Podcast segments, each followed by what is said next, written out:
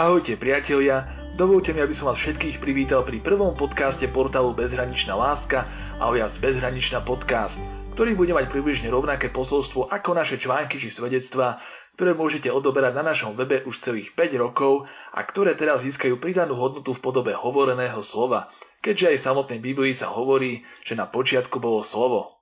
Moje meno je Pali Štefanička a budem vás týmto podcastom sprevádzať, ako aj klás mojim hostom tie najtrefnejšie otázky – Pýtať sa však môžete v predstihu aj vy sami, a to v podobe komentáru či správy pod príspevkom, ktorý včas vyhodíme na našom Facebooku či Instagrame. Čo sa týka dostupných streamovacích služieb, tak sa určite počujeme na Spotify, Google či Apple podcastoch, alebo si stačí jednoducho kliknúť aj na web Bezhraničnej lásky do sekcie podcasty, kde nás takisto určite nájdete. Poďme ale už teraz k môjmu dnešnému hostovi, ktorým je osoba, ktorá o sebe hovorí, že je extrovertná, kreatívna, počúvajúca romantická duša, ktorá miluje Boha, ľudí, krásu a zábavu. Počas výšky chcela byť prezidentkou, respektíve minimálne úradničkou v Európskom parlamente, avšak keďže Bože cesty sú nevyspytateľné, tak dnes je to najmä milujúca manželka, mama dvoch detí, ktoré aj sama doma vzdeláva. A k nám do štúdia prišla ako skúsenosťami ovenčená vzťahová koučka a mentorka pre kresťanské páry a slobodných, Martina Chvojková, s ktorou sa budeme rozprávať na tému vzťahy a randenie počas korony. Martinka, vítaj u nás. Ďakujem Pali za predstavenie. Chcela by som privítať všetkých fanúšikov bezhraničnej.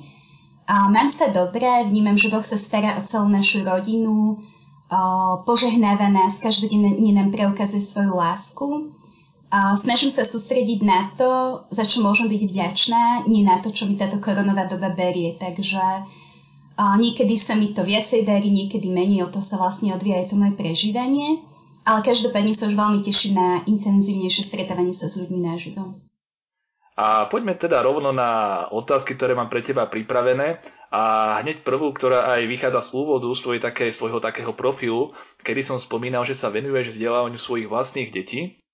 Máme tomu rozumieť tak, že je to stav, ktorý prežíva teraz asi väčšina slovenských rodín, kedy sa deti musia učiť z domu? Alebo je tomu u vás tak už dlhšie a teda naozaj sa venuješ takému domácemu vzdelávaniu? No, pokúsim sa vyjadriť stručne, lebo toto je téma, o ktorej by som vedela urobiť celý podcast. A čo sa týka tých karanténnych opatrení v porovnaní s tým domácim vzdelávaním, tak v ničom je to podobné, v ničom nie. Podobné je to vlastne v tom, že deti sú doma ale deti, ktoré sa uh, učia vlastne v škole, uh, tak celé to vzdelávanie je riadené učiteľmi, ich termínmi a prebieha vlastne väčšinou online. V prípade domáceho vzdelávania je to v našej režii, aj keď samozrejme musíme splňať kritéria školy, ale prebieha to vlastne väčšinou offline. No a o, v každej jednej domácoškoláckej rodine to prebieha inak. Je potrebné mať kmeňovú školu, kde potom deti chodia na preskúšanie, individuálny študijný plán, iné formálne náležitosti. Učím syna Dominika, ktorý má 8 rokov, on je tretiak a cerku šiestačku, ona má 11 rokov. No a učíme sa neustále, ale teda takéto formálne vzdelávanie sa snažíme stihnúť do obeda, učíme sa vo vnútri, na záhrade alebo vonku, pri prechádzke okolo pola. No a keď nebol COVID, tak sme zvykli chodiť na rôzne vedecké podujatia, výstavy, múzea. No a začíname hlavnými predmetmi slovenčinou, matikou, angličtinou, alebo sa dohodneme, že si robíme dejepisný deň projektový a potom sa deti venujú témam, ktoré ich zaujímajú. A takto fungujeme v podstate už šiestý rok. A poďme teda k tej tvojej práci, alebo čomu sa venuješ. Som ťa predstavil ako vzťahovú koučku a mentorku. A priznám sa, že mne osobne to nie je až tak teda známe, že čo to asi, ja viem asi teda, hej, že je to nejaké také koučovanie, nejaké také povzbudzovanie, vzdelávanie, ale možno to nevedia naši poslucháči. Tak skús prosím tak nejako skratke vysvetliť alebo približiť, čo to teda ten vzťahový coaching a mentoring znamená a prípadne, že ako to vyzerá v tvojom prevedení. A vzťahový coaching je coaching dvoch a viacerých strán v rôznych vzťahoch, ako je partnerstvo, biznis či rodina. V istom slova zmysle je to aj taký coaching, ktorý prebieha s jedným koučovaným na nejakú vzťahovú tému. No a coach je človek, ktorý je partnerom, aktívne počúva, bezpodmienečne príjma a kladie otázky, vďaka ktorým si môžete utriediť myšlienky, zmapovať, ujasniť situáciu, situáciu ľahšie prísť ku konečnému rozhodnutiu, Pomôže vám, aby ste odhalili, čo chcete a ako veľmi. Môžete zmeniť očakávania a sny na realizovateľné ciele, zamerať sa viac na riešenie ako na problém a tak ďalej a tak ďalej. Hej. No a čo sa týka vzťahového mentoringu, tak ten ponúka aj praktické skúsenosti, spätnú väzbu, pomáha druhým, aby boli úspešnejší vo vzťahoch a pri výbere životného partnera, aj cez rady, sprevádzanie a podporu. No a ako to vyzerá v mojom prevedení? Mm, pred stretnutím posielam ľuďom krátky dotazník, v ktorom si okrem iného vyberú aj či majú záujem o coaching alebo mentoring. Na mojej stránke si môžu bližšie prečítať, aký je medzi tým rozdiel. No a v koroni to prebieha online formou, buď si na mojej stránke zajednajú termín, ktorým potvrdím, alebo telefonicky, prípadne mailom.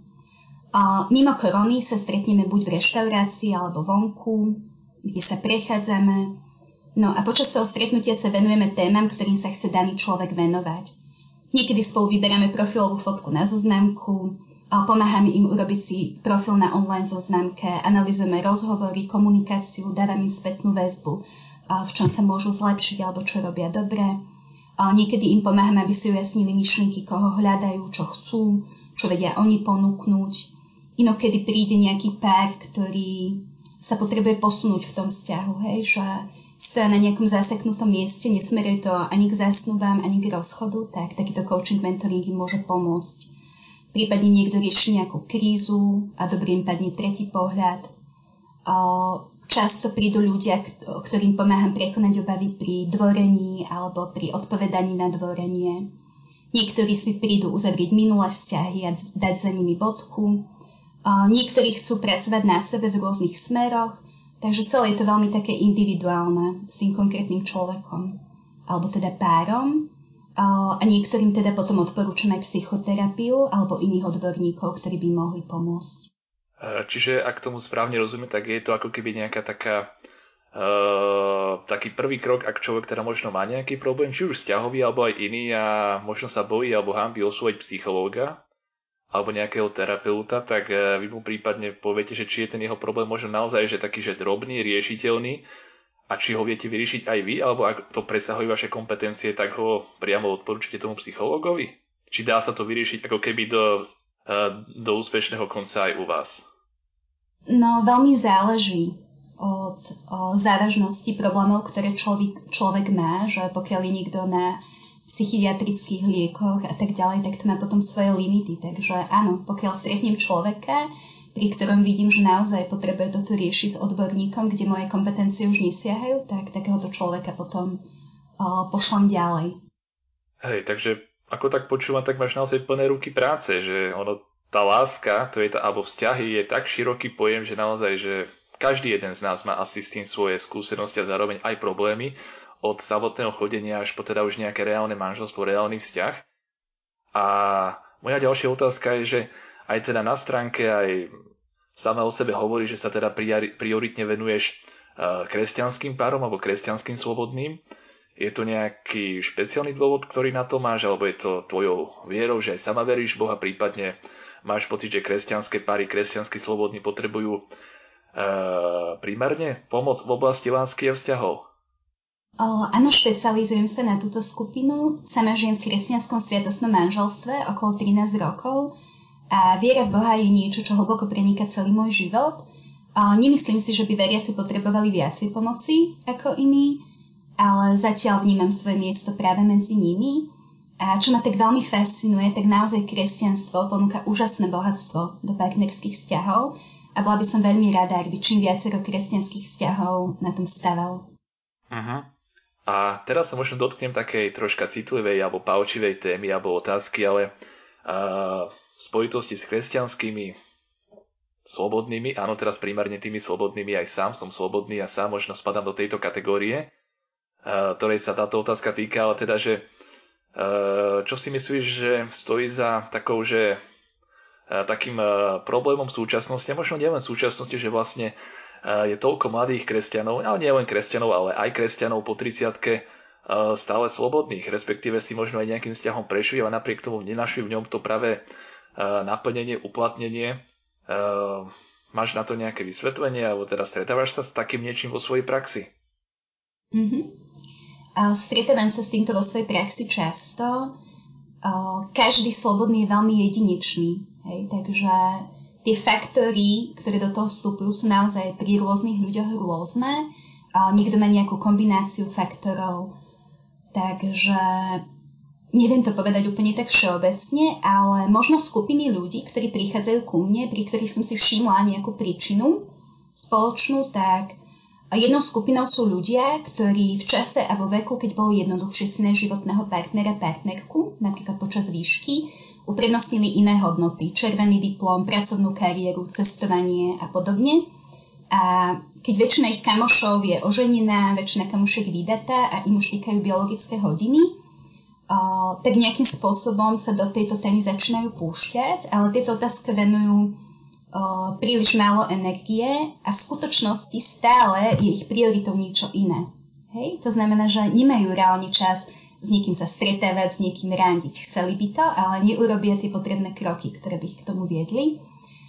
A potom ďalšou skupinou sú ľudia, ktorí sú veľmi zranení a doslova zaseknutí a potrebujú aj odbornú pomoc, ako je psychoterapia, nielen coaching, mentoring, aby sa posunuli vpred. A ďalšou skupinou sú ľudia, ktorí sú veľmi nezrelí, potrebujú dospieť a takáto veľká nezrelosť im potom komplikuje vzťahy. Potom sú to ľudia, ktorí nemajú uzavreté svoje minulé vzťahy. A to ich potom brzdí pri hľadaní si životného partnera, partnerky a pri niektorých je to len problém príliš vysokých očakávaní a milných presvedčení, ktoré keď prekonajú, tak sa im to v tomto smere rozbehne. Niektorí sú zase príliš opatrní, buď po nejaké negatívnej skúsenosti, čo mali, alebo majú zlý príklad manželstva vo vlastnej rodine alebo niekde v okolí, takže sú takí veľmi bojazliví v tomto. Niektorí zase nemajú problém vhupnúť do vzťahov, ale potom po pár mesiacoch sa im opakuje nejaký rovnaký scenár a rozídu sa. Niektorí sa príliš boja zraniteľnosti a nedávajú takúto zraniteľnosť do toho vzťahu, ktorá potom pomáha k nejakej intimite bližšej. Niektorí nevedia zaujať opačné pohlavie, dvoriť alebo na dvorenie odpovedať. Potom sú tu ľudia, ktorí sa vymýkajú dnešným kritériám krásy. niektorí nie sú ochotní robiť kompromisy a obety, ktorý si dlho, dlhotrvajúci vzťah v páre vyžaduje. Hej? Že oni stále uprednostňujú slobodu a v tom páre sa správajú, ako keby boli sami. Sú tam aj ľudia, ktorí majú duchovné povolanie, ale neodhodlali sa vykro- vykročiť touto cestou. No a sú aj takí ľudia, ktorí majú o sebe príliš vysokú mienku a neuvedomujú si, že ak chcú byť rovnocennými partnermi, partnerkami pre také typy mužov a žien, ktoré, ktorých vyhľadávajú, tak potrebujú na sebe pracovať, posúvať sa, aby aj oni boli rovnocennými partnermi pre takýchto partnerov, partnerky. Fúha, tak to je celá veda. Ono sa zdá, že vec na jednej strane tak e, prírodzená a jednoduchá je zároveň tak ťažká, alebo možno, že naozaj asi, asi aj s tým vekom, ako si povedala, že čím je človek starší, tak tým je aj tak ťažšie ohýbateľný alebo nejaký taký uh, mať tendenciu meniť seba, meniť svoje okolie. No, dobre, ale Poďme ďalej, lebo ak zrovna ľudia neriešia to, že im týkajú biologické hodiny alebo koľko majú rokov, tak minimálne posledný rok riešime nielen my Slováci, ale v celom svete tento náš špeciálny pandemický stav spojený e, s vírusom korona. A s tým teda súvisí aj moja ďalšia otázka, že myslíš si, Martinka, že aj e, tento stav môže nejako negatívne vplývať na tvorbu nových či udržiavanie si existujúcich vzťahov? Čo sa týka tých existujúcich vzťahov, tak čo sa robili prieskumy v tejto otázke, tak väčšina vzťahov na Slovensku sa nezmenila a z tých zvyšných, ktoré sa zmenili, sa ich viacej zlepšilo ako zhoršilo. Odolnosť vzťahov voči koronakríze je vraj vyššia v partnerských vzťahoch, ktoré trvajú dlhšie. V prvom roku vzťahu sa vzťah prehlbuje zrejme bez ohľadu na koronakrízu, Pozitívne zmeny vo vzťahoch kratších ako rok sa diali v oblasti vzájomného porozumenia, osobného obohatenia zo vzťahu. Pocit ohrozenia sa zvyšil hlavne v kategórii slobodných. Vnímam, že strach, neistota, ich hnev sú tam viacej prítomné. Tiež som bola svetkom, že viaceré manželské páry, korona zblížila viac, začali dávať vzťahu väčšiu prioritu. Psychológovia z McGill University v Montreale skúmali, ako sa risk infekčnej choroby prejaví na vzorcoch správania v oblasti chodenia Vedci zistili, že tí, ktorí naznačili, že sa cítia zraniteľnejší voči chorobám, sústavne prejavovali oveľa nižší záujem o chodenie a ak aj išli na stretnutie, tak boli menej priateľskí. Korona tak môže komplikovať tvorbu nových vzťahov. Poznám ľudí, ktorí nemajú problém s osobnou komunikáciou a ak by sa reálne stretávali, tak by to bolo pre nich ľahšie, ako keď sú odkázaní na písanie na zoznamkách, kde pokulhávajú v tej písomnej komunikácii. Naopak sú zase typy ľudí, ktorým táto forma komunikácie vyhovuje a dokonca im tie vzťahy uľahčuje. Bežne, aj keď sa ľudia stretnú na zoznamke, tak postupne to smeruje k osobnému stretávaniu, ktoré nebolo v podstate počas všetkých tých etap korony možné. Takže páry sa dostávali do rôznych situácií, ktoré predtým neboli, hej, že už potrebovali posunúť uh, to písanie do osobného stretnutia, nebolo to možné takže sa potrebovali nastaviť aj nejaké hranice ako ďalej, hej, či sa budú či budú ďalej pokračovať v písaní s inými, alebo sa rozhodnú, že už budú exkluzívne písať len oni dvaja. Takže vzniká tak viacero dilem, ktorým ľudia o, nemuseli preto koronou čeliť. No, obzvlášť veľkou skúškou bolo asi zatvorenie okresov, kedy naozaj, ak bola situácia, že boli dvaja zalúbenci, každý z iného okresu a teraz nebolo možné sa spolu stretnúť ani len v rám, niekde v prírode alebo na prechádzke, tak to muselo asi byť e, takou zaťažkávajúcou skúškou pre ten vzťah, ale možno aj posilou, lebo aj to k tomu vlastne vyzývali viacerí, takí tí optimisti, že poďme teraz, keď je všetko zatvorené, keď e, je ako keby všetko zakázané, budovať tie naše e, vlastné bubliny, tie naše vzťahy v kruhu našich rodín, priateľov a tak ďalej a sami možno o pár rokov uvidíme, že do akej miery sa nám to podarí, alebo v čom nás to posunulo. Či nás to otrhlo od toho takého pseudo sociálneho sveta do toho skutočného sociálneho sveta. A ak teda môžem aj ďalšiu otázku e, s týmto tak súvisiacu, alebo chceš ešte dokončiť niečo z toho, čo som sa pýtal predtým? Hm, pohode, to je všetko. Hm.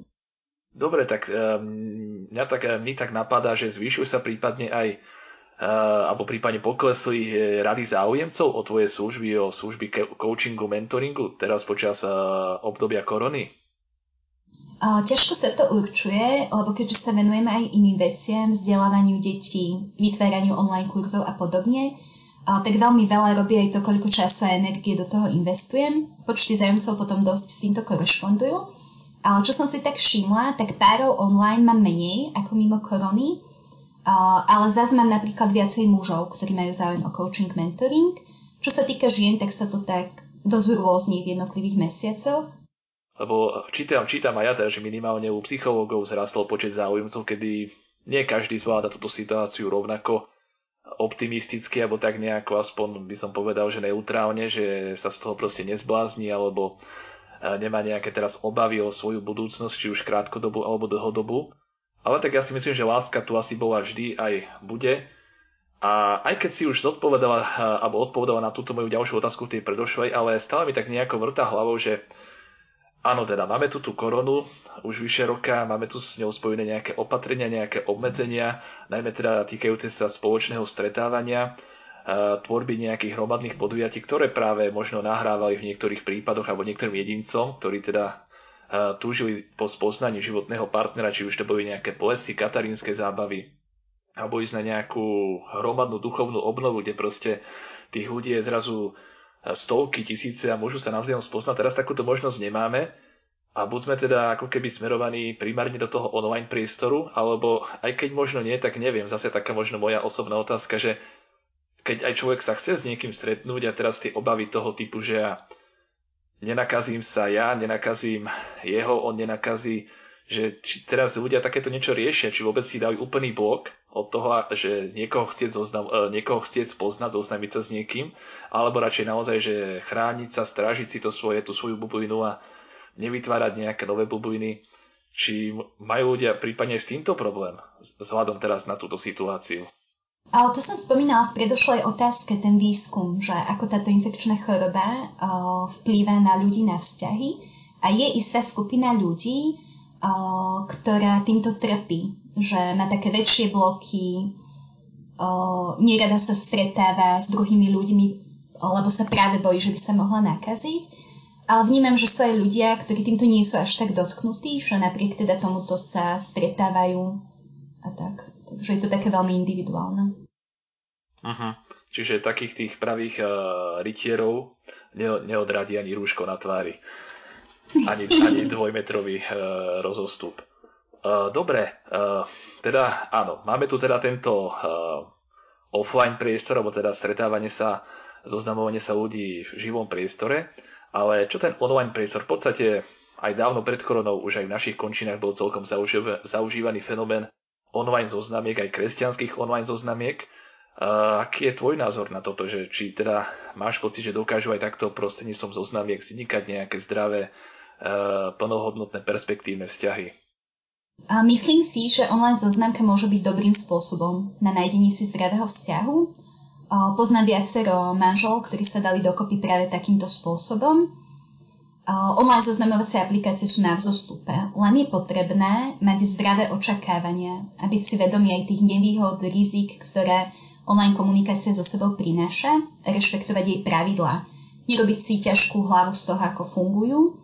Taktiež je potrebné si vyhodnotiť, na akom type zoznamky koľko času trávim. Ako má šancu hlboko veriaca žena s kresťanskými hodnotami, aby si našla muža s rovnakými hodnotami na zoznamke typu Badu? Nehovorím, že sa to nepodarí, ale je to ako hľadať ihlu v kope sena. Povie mi, že už to s kresťanskými mužmi nebaví, že už má dosť, že sú nudní, že hľada slušného neveriaceho, že sú aj takí, ktorí sú ochotní počkať so sexom do manželstva. Je vyššia šanca nájsť neveriaceho, ktorý bude toto akceptovať, alebo medzi kresťanmi niekoho, kto nie je nudný. Dobre, poďme teraz troška na takú inú alebo súvisiacu tému, lebo teda viem o tebe, že okrem vzťahového coachingu ste spolu aj s tvojím manželom založili projekt Manželský slub, v rámci ktorého sa venujete okrem kresťanských manželstiev aj tým svetským. Čo je nosnou myšlienkou, víziou tohto vášho projektu? Hlavnou myšlienkou je vytvárať a podporovať lásky plné a verné manželstva, z ktorých budú mať úžitok manželia, deti i celá spoločnosť. Projekt chce pomáhať, aby sa manžel a manželka vo vzťahu cítili, že sú milovaní a aby boli ochotní do svojho vzťahu investovať.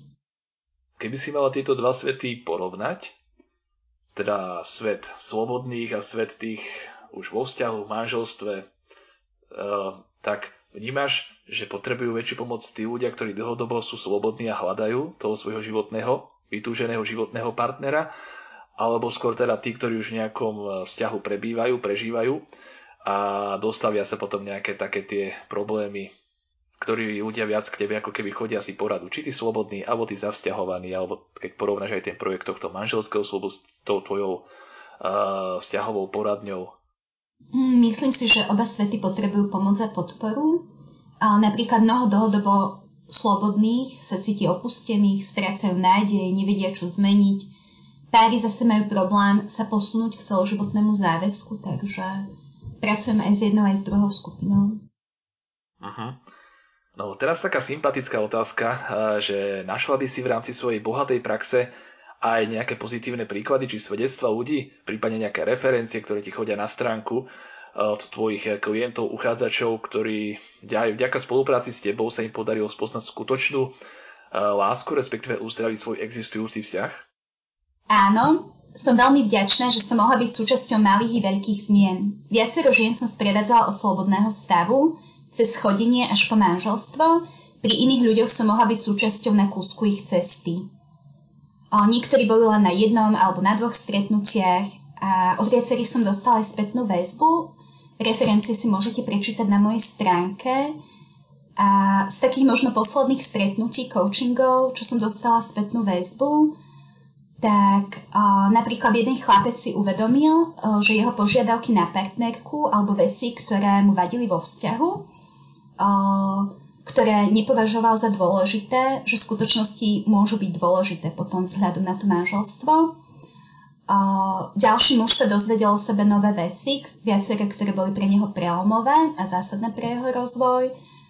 A o, napríklad jedna klientka mi povedala, že o, som jej dala veľa dobrých rad, ako pokračovať a postupovať ďalej, ako si upraviť profil, ako komunikovať s mužmi na zoznamkách a kde robí chybu to sa dá takto, že fakt ako keby, že celý ten proces, že príde k tebe uh, slobodný človek, ktorý hľadá partnera, dáš mu nejaké rady, typy, on postupne sa osmeluje viac a viac, vytvoria sa mu nejaké príležitosti, teraz zrazu sa už pýta, a čo teda mám robiť na tom rande prvom, druhom, alebo ako to vlastne vedia som to a dobre, idete ďalej, ďalej, ďalej, až na konci ti oznámi, že no, 15. Eh, mája máme svadbu, tak eh, nech sa páči si vítaná.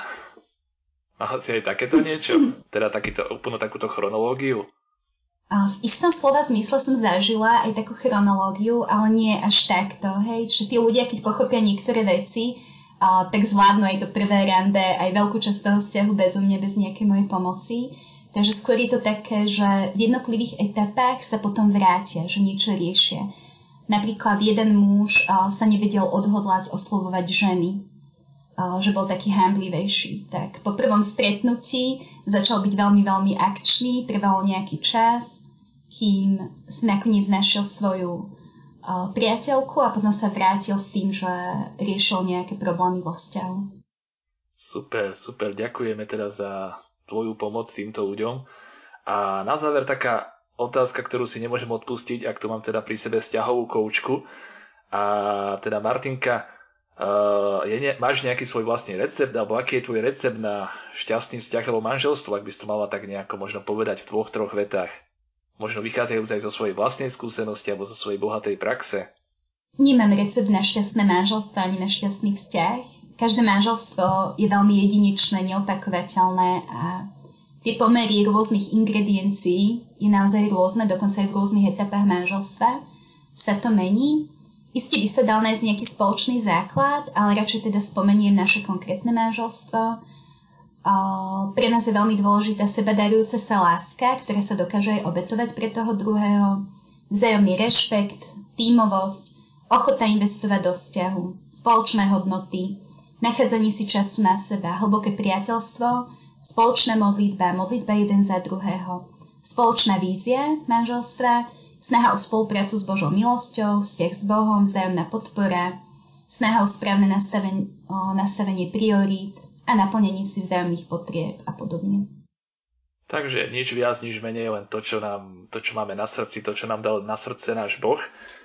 A ďakujem veľmi pekne za tvoje odpovede týmto sa ako keby dostávame do takého pomyselného polčasu, možno aj takého už uh, takmer finálovej uh, rovinky, lebo teda moje otázky skončili, ale mám tu pripravené aj nejaké divácké otázky, nakoľko sme dali príležitosť aj samotným divákom, fanúšikom portálu Bezhraničná láska pýtať sa, kto by sa neopýtal, keď má na uh, druhej linke vzťahovú koučku.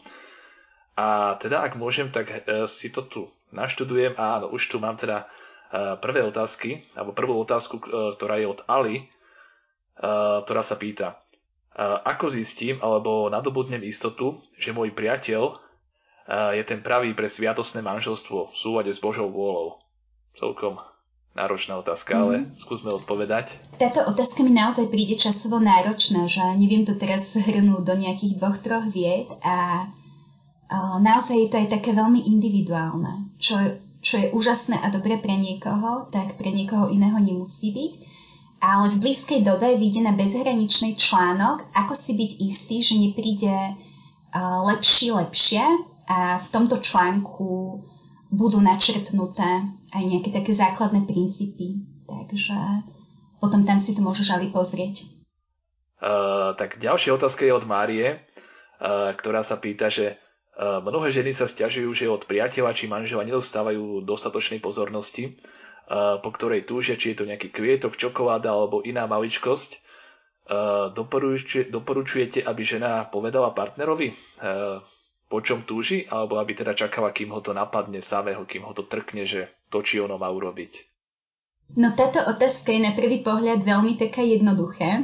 A, o, tak na začiatku ma napadla úplne spontánna odpoveď, že áno, je to veľmi dobré, aby žena povedala partnerovi, po čom túži, uh, nenechala ho v nejakom jasnovidectve, domýšľavosti a tak ďalej. A teda ja som to takto praktizovala od začiatku manželstva, keďže jazyky lásky s mojim manželom sme mali veľmi odlišné, tak jednoducho ja som sa postavila a požiadala som si objatie potrebujem objať a podobne, že prišla som na to, že pokiaľ to nebudem nejako vyjadrovať, tak jednoducho ten muž, toho muža to nemusí vôbec napadnúť nejakým spôsobom.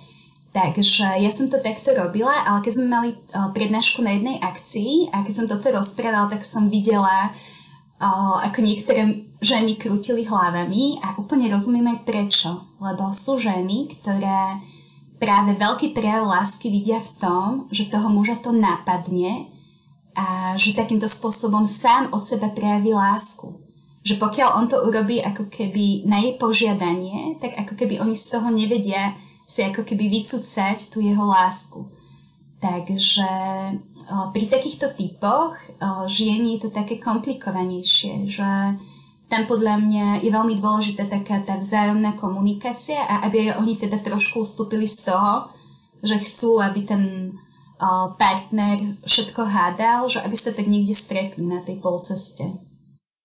Ja som čítal takú knihu, už teraz si nepamätám presne autora, ktorá mala taký príznačný názov, teda, že milovať a ctiť, alebo nejako takto to bolo. A v tej knihe sa poukazovalo na to, že aby si boli e, ženy vedomé, že by mali e, si vážiť svojich mužov a naopak muži, aby teda vedeli, že majú k svojim e, polovičkám dnešným preukazovať lásku, alebo teda milovať ich.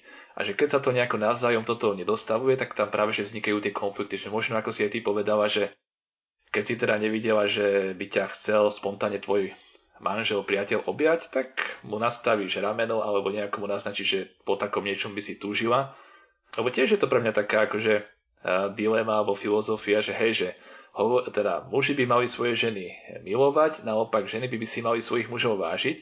Aj v tej knihe bol viackrát použitý ten kontrast, alebo teda tá dilema toho, kedy proste ženy hovoria, ale ako ho ja môžem si vážiť, keď on ma nemiluje a naopak, že ako keby stále ten ústavičný boj, že tiež tam nebol, nebola tá snaha, tá tendencia jeden druhému ustúpiť z cesty, že ak že nastaviť mu uh, to rameno, tie plecia na to objatie alebo niečo, lebo on to sám neurobí a on zase tiež, keď nevidí, že tá žena, ja neviem čo, si ho váži, uznáva, rešpektuje, tak on teraz nebude jej len tak pre nič za nič posielať nejaké zalúbené listy alebo uh, ju boskávať pri, každej, pri každom stretnutí. Že tam musia si dosť pracovať aj taký ten vnútorný inštinkt alebo niečo, že kedy si musia tí dvaja navzájom uvedomovať, že majú ako keby nejaké role, nejaké kompetencie jeden k druhému a že tak nejako z času na čas musia ich ako keby zo seba dostávať von, že nemôže to len ponechať na nejakú takú náhodu, na nejakú takú, že intuíciu, a však je nám dobre, v pohode sme, čo tu budeme, jak budeme, ale že keď tam tieto vonkajšie e, prvky nie sú, tak potom asi na úkor toho začne ten vzťah stagnovať alebo tak nejako možno uberať sa nesprávnym smerom. Áno, ono je veľmi dôležité, že v tom manželstve a partnerstve, že tí dvaja sú jeden tým. Hej? Že to nie je o tom, že ten chalan mi má naplniť takéto potreby, hej, ja mu mám naplniť takéto potreby, hej, alebo teda čisto o tom teda, že naplňam potreby toho druhého, hej, že jednoducho oni sú oni sú spoločný jeden tým a potrebujú pracovať jednoducho na tom, aby ten vzájomný vzťah bol čo najlepší, hej. A pokiaľ tomu vzťahu môže pomôcť to, že ja tomu manželovi uh-huh. poukážem na to, čo potrebujem, čo ma robí šťastnou, samozrejme nie výčitkami alebo nejakým o, nejakým takým vyžadovaním si chorým niečoho, ale, o, ale nejako tak vyjadrím tie svoje potreby a môže to pomôcť tomu vzájomnému vzťahu, tak to podľa mňa vôbec nie je na škodu. Dobre, poďme na ďalšiu diváckú otázku. Aký je rozdiel medzi odôvodnenou žiarlivosťou a žiarlivosťou? Ako rozlišili v tomto správne hranice, kedy je to už o správnej slobode voči iným a kedy je to už kráčanie po tenkom lade? Myslím si, že na toto tiež neexistuje univerzálna odpoveď. Poviem príklad, hej. Je napríklad nejaké manželstvo, kde manžel podviedol svoju manželku. Uh, je potom žiarlivosť, keď má tendenciu uh, sledovať jeho správy alebo uh, chce vedieť, kam ten manžel ide a tak ďalej. Že tam je veľmi dôležitý ako keby kontext toho vzťahu aj to, že aké majú povahy tí daní ľudia a čo je pre jedného a druhého normálne a prípustné. No ono je problém, že niektoré ženy nežijú v realite. akože v takom zmysle, že muži sú vizuálni, jednoducho uh, sa im páčia pekné ženy, hej, že na tom, že sa im páči nejaká žena, že na tom nevidím nič zlé. Že ono je problém, že čo s tým vlastne ten muž urobí, hej. A akým smerom smerujú jeho rozhodnutia. Si pamätám aj samu sebe, že s týmto som mala taký problém vo vzťahu, ale už ako sme teda rokmi v manželstve, že oveľa viacej rozumiem tej mužskej duši, tak sa mi to zdá také, že áno, z tohto dôvodu, že ženy necítia možno dostatočnú istotu v tom vzťahu, alebo ťažko sa im príjme to, že napriek tomu, že ten partner si ich vyberie, že stále sa mu páčia iné dievčatá, tak môžu niekedy byť zbytočne žiarlivejšie. Máme tu ešte poslednú otázku od Lucie, ktorá sa pýta, je vhodné vstupovať do vzťahu, keď človek má v sebe nevyriešené nejaké problémy, napríklad psychické ťažkosti alebo prípadne otázku osobného povolania? Dá sa povedať, že nikdy úplne nebudeme takí dokonalí, aby sme vstúpili do nejakého vzťahu? Záleží od toho, aké závažné sú tie problémy. Ak nie sú závažné pre vzťah, tak je možné vstúpiť do vzťahu. Nemusíme byť dokonale uzdravení a perfektní, aby sme vstúpili do vzťahu. Čo sa týka tej otázky osobného povolania, tak si myslím, že je dôležité vybrať sa nejakou cestou, ktorá sa nám v danom čase javí ako prevažujúca. Mám pár kamošiek, ktorí vyskúšali formáciu, počas ktorej prišli na to, že ich cestou je manželstvo a žijú v šťastných manželstvách. Tá formácia im vôbec nebola na škodu. Niekedy až keď vykročíme, zistíme, či sme na tej správnej ceste. Môj manžel tiež intenzívne uvažoval nad duchovným povolaním ešte aj počas nášho chodenia Nebolo to príjemné, ale vedela som o tom a potrebovala som byť slobodná v tom, že možno toto povolanie u neho prevážia. Že sa rozídeme práve z tohto dôvodu, že on si to už načisto ujasní a pôjde týmto smerom. V tomto je dobre sa dohodnúť, dať si nejaký deadline, dokedy príde k nejakému konečnému rozhodnutiu. Poznala som reholnú sestru, ktorá ešte randila počas noviciatu a nakoniec si ju Ježiš úplne pritiahol do rehole. Každá cesta povolania je veľmi jedinečná. Úspešne hlásim, že sa nám podarilo dostať na záver nášho prvého podcastu, ktorého milým hostom bola vzťahová koučka a mentorka Martina Chvojková. Martinka, ďakujem ti veľmi pekne za tvoj čas a odpovede a podľa možnosti ešte krásny zvyšok dnešného dňa. Ďakujem pekne. Ďakujem aj vám, milí naši poslucháči, že ste si na nás našli čas, či už na Spotify, Google či Apple podcastoch, alebo ste si klikli aj na web Bezhraničnej lásky. Budeme sa na vás tešiť aj na budúce a preto nezabudnite aj naďalej sledovať náš Facebook či Instagram, kde prinesieme už čoskoro informácie o našom ďalšom podcaste. Dovtedy zostaňte zdraví a šite každý deň svoju bezhraničnú lásku. Ahojte!